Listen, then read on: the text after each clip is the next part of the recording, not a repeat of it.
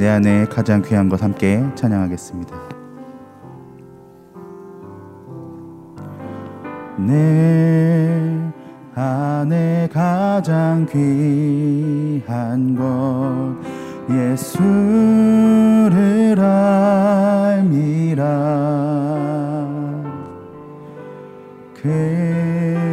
금은보다 더 귀한 것 예수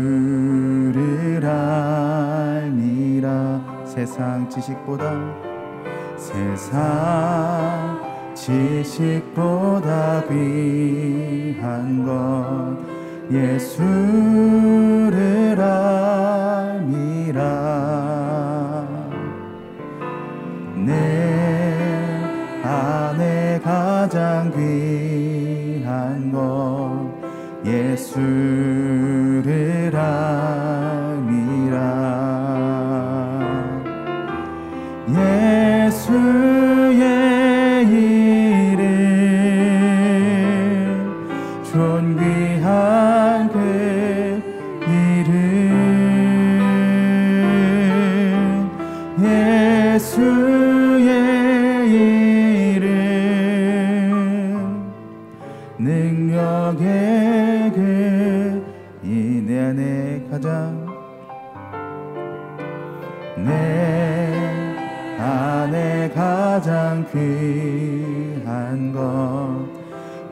예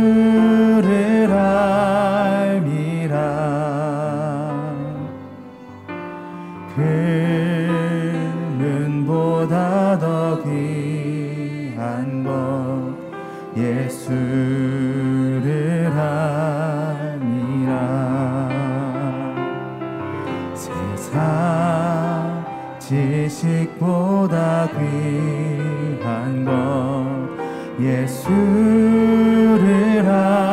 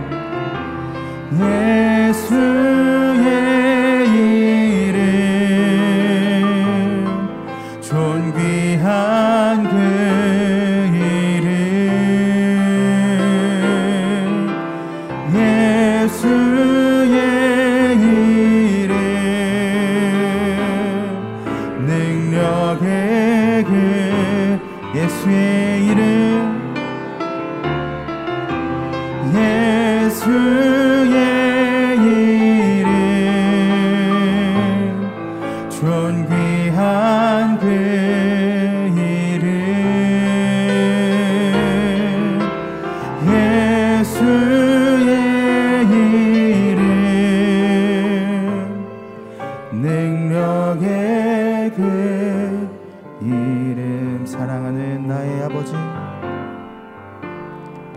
사랑하는 나의 아버지. 이름 높여드립니다.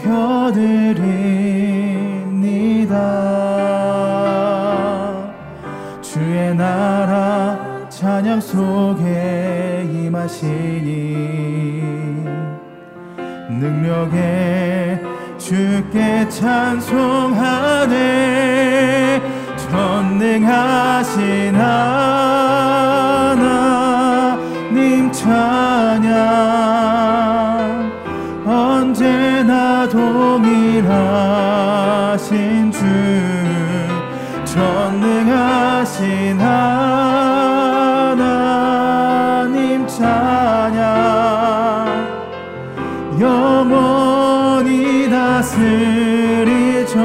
전능하신 하나님 전능하신 하나님 찬양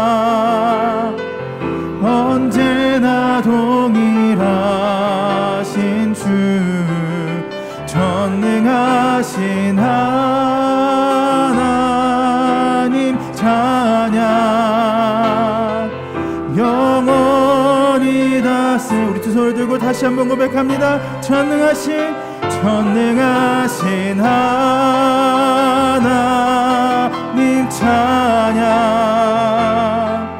언제나 동일하신 주 전능하신 하나님 찬양. 영원히 다스리 다스리네. 영원히 다스리 영원히 다스리네. 영원히 다스리네.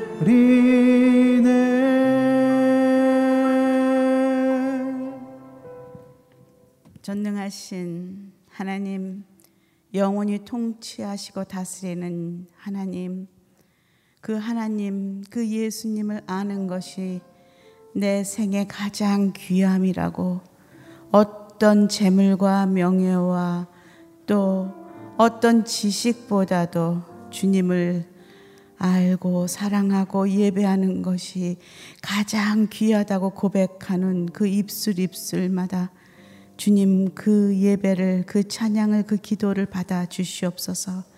이 아침에 주의 전을 찾으며 주의 지성소에 들어와 주의 임재를 사모하는 귀한 영혼들 가운데 주님 임재하여 주시고 만나 주시고 신의 산에서 불기둥과 구름기둥으로 인도하시며 가나안 땅으로 주님 우리 백성들을 인도하셨던 하나님 이 어려운 이 시대 가운데 주의 백성들을 인도하시고 주의 선하심을 드러내 주시기를 간절히 기도합니다.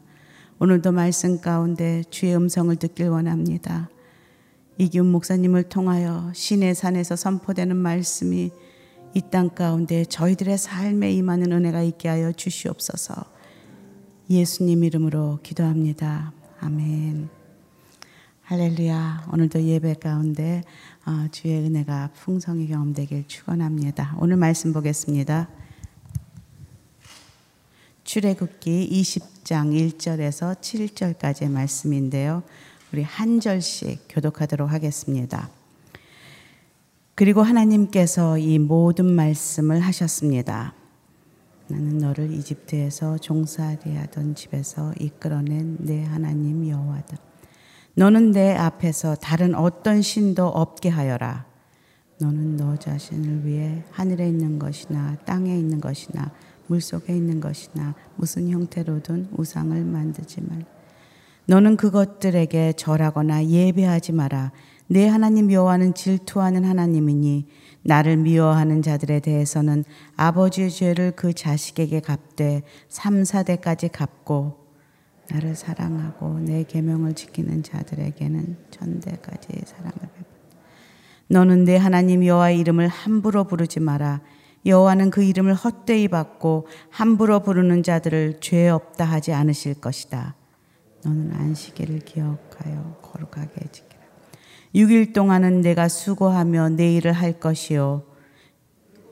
날은 내 하나님 여호와의 안식일이니 너나 내 아들 딸이나 내 남녀 종들이나 내 가축들이나 내 문 안에 있는 나그네나 할 것 없이 아무 일도 하지 마라. 여호와가 6일 동안 하늘과 땅과 바다와 그 안에 있는 모든 것들을 만들고 일곱째 날에는 쉬었기 때문이다. 그러므로 여호와가 안식일을 복주고 거룩하게 했다. 내 부모를 공경하여라. 그러면 내 하나님 여호와가 내게 땅에서 내가 오래 살 것이다. 살인하지 말라. 도둑질하지 마라. 17절 다 같이 읽겠습니다. 내 이웃의 집을 탐내지 마라. 내 이웃의 아내나 그의 남종이나 여종이나 그의 소나 낙이나 어떤 것이라도 내 이웃의 것은 탐내지 마라. 아멘. 이기훈 목사님께서 구원자가 새겨주신 사랑의 십계명이란 제목으로 말씀 전해주시겠습니다. 할렐루야. 언제나 우리의 기도를 들으시고 응답하시는 하나님을 찬양합니다. 믿음으로 선포하겠습니다. 능력받는 새벽 기도, 응답받는 새벽 기도, 성령을 체험하는 새벽 기도, 하나님의 음성을 듣는 새벽 기도, 선포한 대로 될지어다. 이 새벽 기도가 여러분의 삶에 힘이 되고 또한 간증이 되기를 축복합니다. 자, 오늘은 십계명을 묵상하게 됩니다. 이 십계명은 출애굽기 20장뿐만 아니라 신명기 5장에도 어, 기록이 되어 있습니다. 이 은혜의 시대, 시대에 이 십계명은 과연 우리에게 필요한 것인가? 이런 질문을 종종 하는 사람들이 있습니다. 유태인들에게는 십계명은 구원의 조건이었습니다. 열 가지 계명을 완벽하게 지켜야 옳다고 인정을 받고 그러므로 구원을 얻을 것이다. 그래서 이 십계명을 완벽하게 지키기 위해서 아, 랍비들이 스물 248개의 적극적인 계명으로 나누었고 부가적으로 또한 365개의 계명을 만들었어요. 일종의 행동 강령인 거죠. 그래서 613개의 계명으로 분류를 했어요.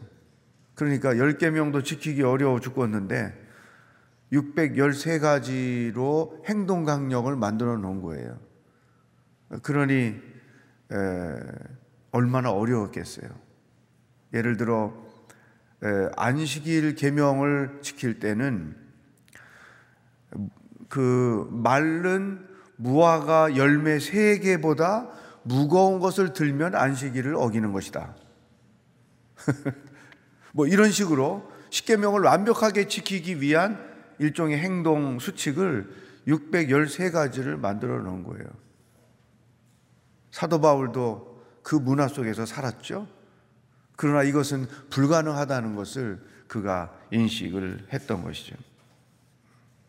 십계명은 구원의 조건은 아니지만 구원받은 사람들, 구원받은 백성들이 지켜야 할 하나님의 말씀인 거죠. 십계명은 여전히 살아있는 하나님의 말씀이고 예수 그리스도를 믿고 구원을 얻은 사람들이 따라야 할 생활 수칙이 되는 것입니다. 카톨릭 교회는 우리가 갖고 있는 십계명과 다르게 가지고 있습니다. 1계명과 2계명을 하나로 묶어서 가지고 있고 어, 우리가 지키고 있는 십계명 중에 열 번째 계명 중에 내 이웃의 아내를 탐하지 말라. 이웃의 소유를 탐하지 말라. 이것을 구계명, 십계명으로 나누어서 지키고 어, 있습니다. 저는 이제 그 두 차이점에 대해서 여러 가지 생각을 하게 되죠. 카톨릭 신앙을 비판하는 건 아니지만 우리와 너무나 다른 것은 이 성상을 숭배하는 현상이 너무나 많다는 거죠. 마리아상 앞에 절하거나 뭐 그 성인들 앞에 성상을 세우고 어, 고개를 숙이며 어, 기도를 하거나 이런 우리 문화와 너무나 다른 그래서 왜 저런 신앙을 가지고 있을까 의문을 많이 갖는데 어쩌면 우상 숭배에 관한 계명을 제 1계명에 포함을 시켜서 그게 약화된 현상은 아닐까 그런 생각을 합니다. 또 굉장히 다른 것 중에 하나가 마리아를 숭배하는 사상이죠. 그들은 마리아는 영원한 동정녀이다. 예수님을 잉태하시고 난 이후에 절대로 아이를 생산하지 않았다. 출산하지 않았다.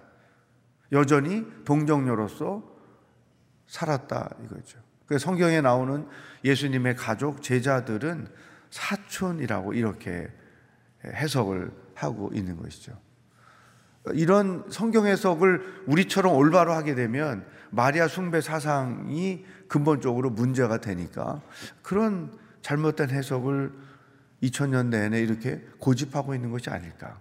이런 생각을 하기도 하죠. 그런 맥락에서 이 우상에 관련된 계명이 약화되어 있는 것은 뭔가 분명히 성경을 잘못 해석하고 있지 않나 그런 생각이 듭니다. 이런 얘기를 들으면 신부님들이 화를 내시죠. 성경을 자기들처럼 올바로 해석하는 일은 없다. 이렇게 얘기를 글 속에서 제가 많이 예, 보게 됐습니다. 어쨌든 이 십계명은 구원의 조건은 아니지만 구원받은 모든 백성들이 지켜야 할 하나님의 말씀이다.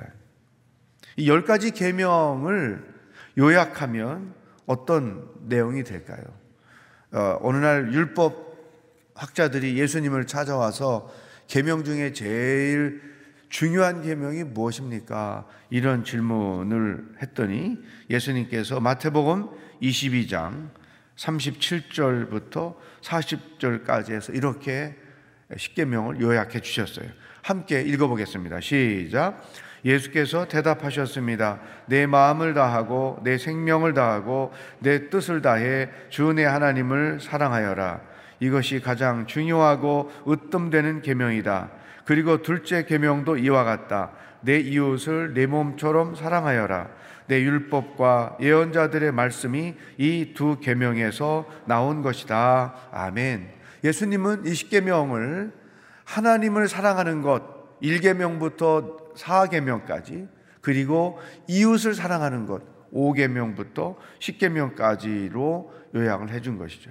그러니까 모든 율법 핵심은 요약하면 하나님을 사랑하는 것과 이웃을 사랑하는 것이다.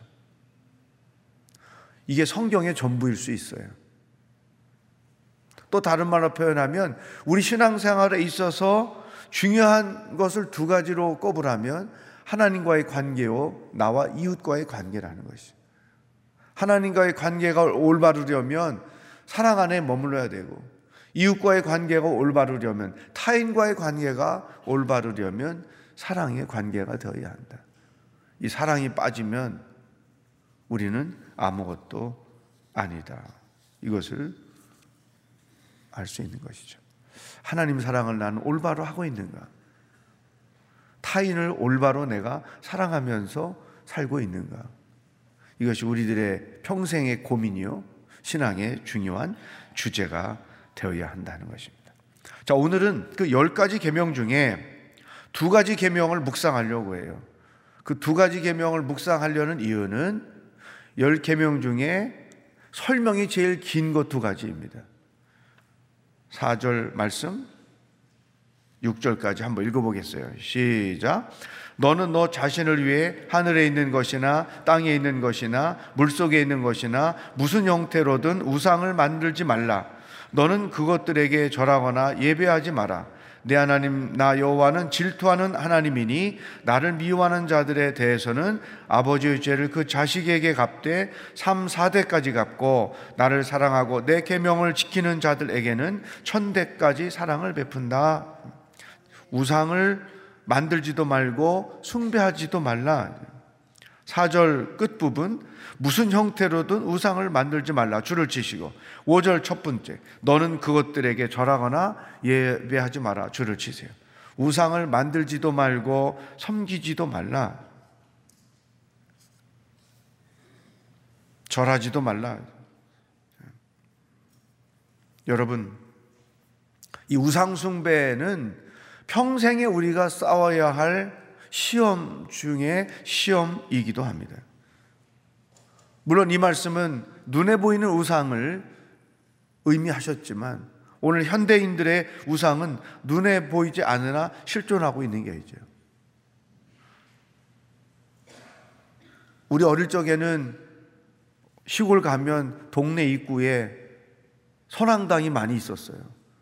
그래서 그 앞에 지나갈 때 굉장히 무서워하고 어린 마음에 또 고사 지내는 장소가 있었어요. 저는 시골 출신이기 때문에 외갓집을 가든 뭐 친가를 가든 동네 지나갈 때 그런 게 있죠. 여러분 또 그 동남아의 도시들 뭐 홍콩, 싱가폴, 뭐 말레이시아 이 유교 문화를 아직도 가지고 있는 그 도시들 가면 집안에도 보이는 우상, 뭐 돈을 주는 우상이다, 뭐, 뭐 장비다, 유비다, 식당에도 있고 굉장히 눈에 띄게 우상이 있는 것을 알 수 있죠. 발리에 가면 자기들이 믿는 우상에 이게 식사 때마다 그문 앞에다 밥을 떠서 이렇게 그릇을 놓는 이런 일들이 지금도 있습니다. 자, 이런 눈에 보이는 우상을 섬기는 것 당연히 십계명을 어기는 것이지만 오늘 이 시대를 살고 있는 우리들에게 있어서 현대인의 우상은 뭐냐? 자기도 모르는 사이에 우상에 젖어 있는 일들이 너무나 많다는 거예요. 돈, 분명히 우상입니다. 필요하지만 그게 삶의 목적이 되면 우상이 되죠. 게임, 즐겁게 할 수 있지만 그거에 몰입을 하면 우상이 되는 것입니다. 쾌락, 인생을 즐기며 사는 것 필요하지만 그게 도를 지나치면 우상이 되는 것입니다. 성공 해야 합니다. 그러나 그게 삶의 전부가 되면 우상이 되는 것입니다. 자녀, 하나님이 주신 선물이지만 자녀가 인생의 전부가 되면 우상이 되는 것입니다. 이단, 한국 교회를 위협하고 있는 대표적인 이단들, 우상의 형태를 가지고 있습니다. 정치적인 이념, 지나치게 빠지는 것, 우상일 수 있는 것이죠. 또한 자기 자신, 지나치게 자기 자신을 확신하는 것, 자기가 전부인 것, 이것도 우상일 수 있습니다. 자, 우상이냐 아니냐의 판단은 어디에 있느냐? 내가 그것을 하나님만큼 혹은 하나님보다 더 사랑하고 있고 신뢰하고 있고 믿고 있고 의지하고 있느냐. 이것을 기준으로 판단할 수 있습니다.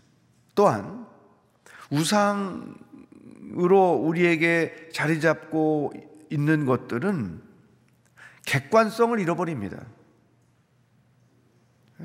또한 상식을 벗어납니다. 예를 들어 어, 신땡땡 이단을 보세요. 그 이단에 빠진 사람, 이 사람과 가족을 분리시켜요. 집을 떠나게 하고 집에 있는 자기 돈 될 거리 다 가져오게 만들고 그리고 너의 부모는 원수다. 이런 일로 인해서 너의 부부는 원수다. 이런 일로 인해서 신땡땡에 속한 사람들 중에 깨어져 버린 가정이 얼마나 많은지 몰라요.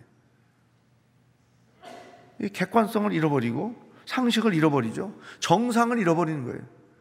비정상이죠. 비상식이고.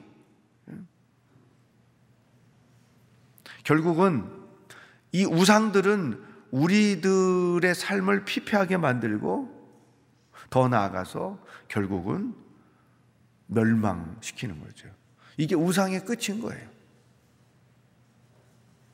여러분, 보세요. 애들이 밤새 잠 안 자고 컴퓨터 게임에 빠지고 빠지고 빠지고 그러면서 할렐루야, 이 게임이 얼마나 나를 자유케 하는지 게임을 할수록 성령이 충만합니다. 이런 애들이 있나요? 잠 못 자지, 잘 못 먹지, 게임에 빠져서 얼굴은 쭈그러졌지, 몸무게 줄어들지. 결국 이렇게 가는 거예요. 돈을 쫓아가는 것, 무지개를 잡으러 쫓아가는 것과 똑같은 것이죠. 여러분, 모든 우상은 우리를 죽음으로 이끄는 것이다. 하나님께 몰입을 해보세요. 하나님께 몰입을 하면 할수록 생명이 살아나고 소망이 살아나고 능력이 살아나고 우리 삶에 평안이 충만해지고 기쁨이 충만해지고 다른 거예요. 우리가 현대인의 우상을 인식할 필요가 절대적으로 있다는 것이죠. 나는 우상으로부터 자유한가? 나는 우상을 철저하게 대적하며 살고 있는가? 이 시대의 문화 속에 자리 잡고 있는 이 우상을 우리 크리스천들은 인식하고 분별하고 대적할 필요가 있는 것이죠. 5절 말씀에 보면 줄을 치는데 나 여호와는 질투하는 하나님이다. 줄을 쳐 보세요. 왜 하나님이 질투하실까요? 그분은 진짜 하나님이기 때문에 그런 거예요. 가짜 하나님 같으면 그래 나도 이렇게 먹고 사는데 당신도 먹고 살지요. 용납할 수 있어요. 그러나 하나님은 유일하게 진짜 하나님이신 거예요. 그러니까 가짜를 용납할 수가 없는 것이죠. 두 번째, 제일 길게 설명이 되어 있는 계명이 네 번째 계명 안식일입니다. 8절 말씀 읽어보겠어요. 시작. 너는 안식일을 기억하여 거룩하게 지켜라. 11절 말씀. 시작. 여호와가 6일 동안 하늘과 땅과 바다와 그 안에 있는 모든 것을 만들고 일곱째 날에는 쉬었기 때문이다. 그러므로 여호와가 안식일을 복주고 거룩하게 했다. 줄을 치세요. 여호와가 안식일을 복주고 거룩하게 했다. 우리 한국 크리스찬들이 가장 잘 못하고 있는 말씀, 관심을 깊게 가지고 있지 않는 계명, 그게 안식일 계명인 거예요. 안식일에는 두 가지가 포함되어 있어요. 하나님, 하나는 하나님을 예배하는 거죠. 거룩하게 한다. 하나님을 예배하는 것이고. 또 하나는 쉼이에요. 인간은 창조될 때부터 6일 동안 일하고 하루는 쉬어야 인간으로서 건강을 유지하며 살 수 있도록 만드신 거예요. 이게 인간 생체 구조예요. 이것이 무너지면 온갖 병이 생기고 마는 거죠. 그래서 안식일 날 하나님께 예배하는 것. 이제 우리는 주일 개념으로 이제 바뀌어서 예배를 드리죠. 이 예배하고 예배를 섬기는 것까지는 익숙하게 잘 돼 있는데 하나님이 복 주신 쉼에 대해서는 우리 한국 교회 성도들이 제일 못하고 있는 거죠. 저는 오늘 그 쉼에 대해서 여러분에게 말씀을 드리고 싶은 거예요. 안식일 날, 주일 날 교회 와서 예배를 드리고 섬기는 것만큼 우리에게 쉼이 필요하다. 일주일 중에 하루 어느 시간은 내 육체가, 내 영이, 내 심령이 쉼을 얻을 수 있는 시간을 가져야 된다. 그것도 하나님의 뜻이에요. 우리가 뭐 살인하고 간음하고 도둑질하고 이거는 엄청난 죄로 생각하는데 안식일에 쉬지 않는 건 죄라고 생각해 본 적이 한 번도 없어요. 그죠? 주일날 예배 빠지는 건 그거는 잘못된 거지 여기까지는 생각을 했는데 안식일날 쉬라 이것에 대해서는 죄라는 인식이 한 번도 없었던 거죠. 똑같은 계명인데 안식일날 안 쉬는 거나 도둑질 하는 거나 수준이 같은 거예요. 성경이 어디 더 심한 죄가 있고 더 덜한 죄가 있습니까? 다 똑같은 죄지. 음. 우리에게 안식을 주신 이유가 다 있는 거죠. 그 창조의 질서고 하나님의 원리고 하나님이 우리에게 복을 주시기 위해서 만드신 것이 쉼이라는 거, 안식이라는 거죠. 자, 이제 여러분 좀 생소할 수 있는데 예배 드리고 예배를 섬기는 것 오케이. 안식일을 기억하여 잘 거룩하게 지키는 거예요. 거기 플러스 알파로 내 삶에는 쉼이 있는가? 먹고 살기도 힘들어 죽겠는데 무슨 쉼을 얘기합니까? 그건 순사치지? 오, 이렇게 반문할 분이 있을 수 있어요. 그, 그런 반문은 저한테 하지 마시고 하나님께 하십시오. 하나님이 우리에게 쉼을 명령하셨단 말이죠. 내 영이 건강하고 내 정서가 건강할 수 있도록 우리는 쉼을 가질 줄 알아야 된다. 산책을 하거나 좋은 음악회를 가거나 또 미술 갤러리에 가서 그림을 본다거나 아니면 조용한 곳에 가서 책을 읽는다거나 뭔가 나름대로 자기가 행하면 쉼이 되는 그러한 시간들을 일주일 중에 하루 혹은 반나절 아니면 3시간, 4시간, 2시간 이런 쉼을 갖는 게 필요하다. 그런데 이건 알아야 돼요. 노는 것과 쉬는 것은 어떤 차이가 있는가? 노는 거는 그냥 말 그대로 엔조이 하면서 노는 거예요. 안식은 달라요. 안식에는 반드시 영적인 의미, 영적인 깨달음이 그 쉼 가운데 있는 거예요. 예를 들어 내가 여기 강, 그 한강변을 따라 건축, 산책을 한다.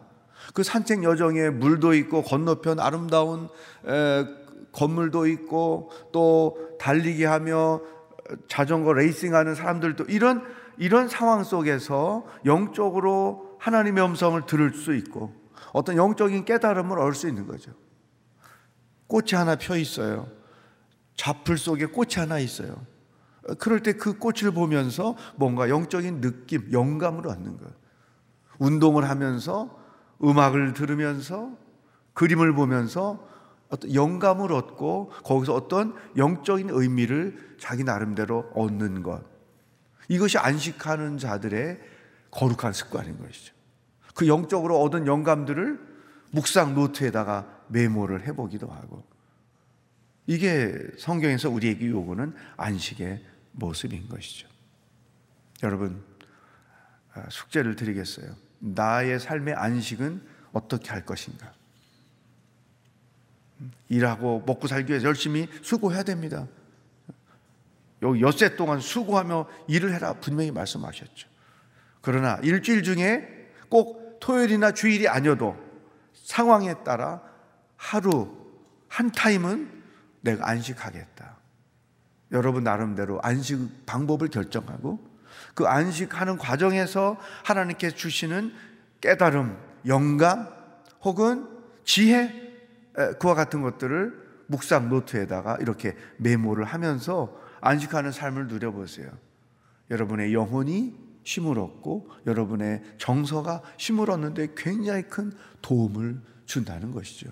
저는 목회하면서 가족들을 먹여 살리기 위하여 평생 수고한 분들이 나중에 나이 많이 들어서 후회하는 소리를 많이 들었어요. 평생 일만 하다 살았다고. 물론 그게 수고가 되긴 하지만 아쉬움이 많다고.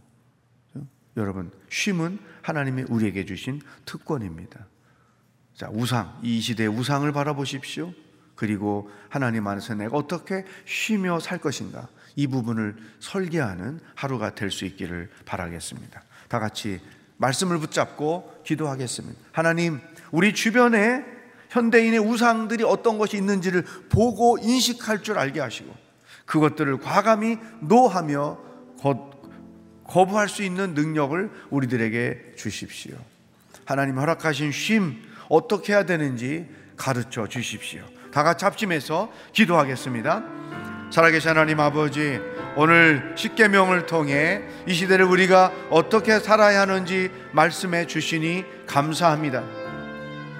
십계명 하나님 사랑과 이웃 사랑으로 요약되고 하나님과의 관계, 타인과의 관계가 우리의 삶의 전부인 것을 보게 하시니 감사합니다. 그 중에서도 특별히 우상으로 가득한 이 세상을 바라보게 하시고 영적인 눈으로 현대인의 우상이 무엇인지를 인식하고 그것들을 과감히 배척하고 오직 여호와 하나님만을 신뢰하며 믿음으로 나아가는 하나님의 사람들이 되도록 인도하여 주옵소서. 너무나 깊게 우상에 젖어 있는 우리들의 주변을 바라보며 담대하게 그 모든 것들을 예수의 이름으로 물리치고 오직 여호와 하나님만을 믿고 의지하며 사랑하며 섬기는 하나님의 백성들이 되게 하여 주옵소서. 안식일을 우리들에게 선물로 주셔서 감사합니다.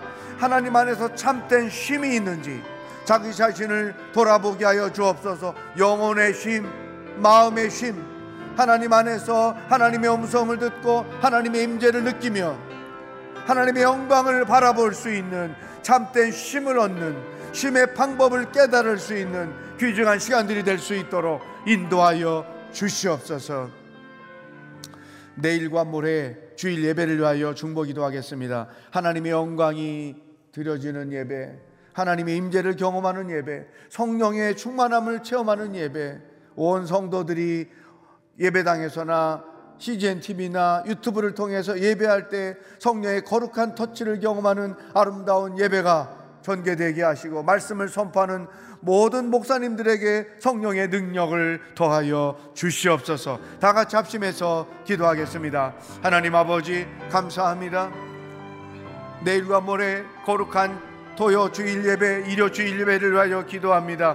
은혜로운 예배가 드려지게 하시고 하나님의 영광이 나타나는 예배가 되게 하시고 성령을 체험하는 예배가 되게 하시고 하나님의 임재를 경험하는 예배가 되게 하시고 하나님의 거룩한 터치를 경험하는 예배가 되게 하여 주시옵소서 말씀을 선포하시는 담임 목사님과 모든 목사님들에게 말씀의 지혜 말씀의 능력을 주셔서 온 성도들이 이 시대를 어떻게 살아야 하는지 하나님의 음성을 듣는 놀라운 말씀이 선포되도록 역사하여 주시옵소서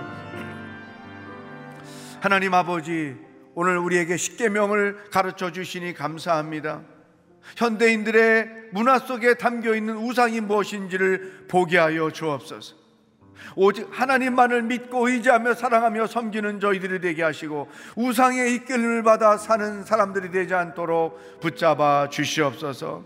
안식일을 우리에게 복으로 주신 하나님, 하나님 안에서의 참된 쉼이 무엇인지 어떻게 쉬어야 하는지 하나님의 지혜를 저희들에게 가르쳐 주시옵소서. 오늘도 하루 우리와 동행하실 하나님을 기뻐하며 예수 그리스도의 은혜와 하나님 아버지의 사랑과 성령의 교통하심이 우상을 버리고 하나님 안에서 참된 쉼을 누리며 하나님과 깊은 영적 교제 가운데 살기로 소망하는 기도하는 모든 성도들과 복음을 들고 수고하시는 선교사님들과 하나님의 구원을 기다리고 있는 북한 땅의 백성들 위에 영원히 함께 하시길 축원하옵나이다. 아멘.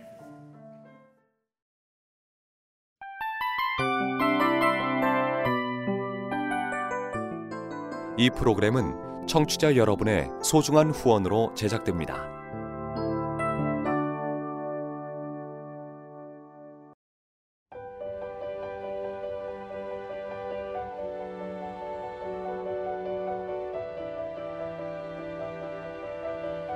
세상에는 수많은 교회들이 있지만 더 깊이 있는 말씀 강해를 찾기 위해 크기로만 교회를 선정하지 않습니다. 보다 좋은 영적 콘텐츠를 더 많이 나누기 위해 방송비를 받지 않습니다. 1년 365일 복음만 전하고 싶어서 우리는 광고를 하지 않습니다. 온누리의 복음을 땅끝까지 CGN TV와 함께 땅끝 선교사가 되주세요.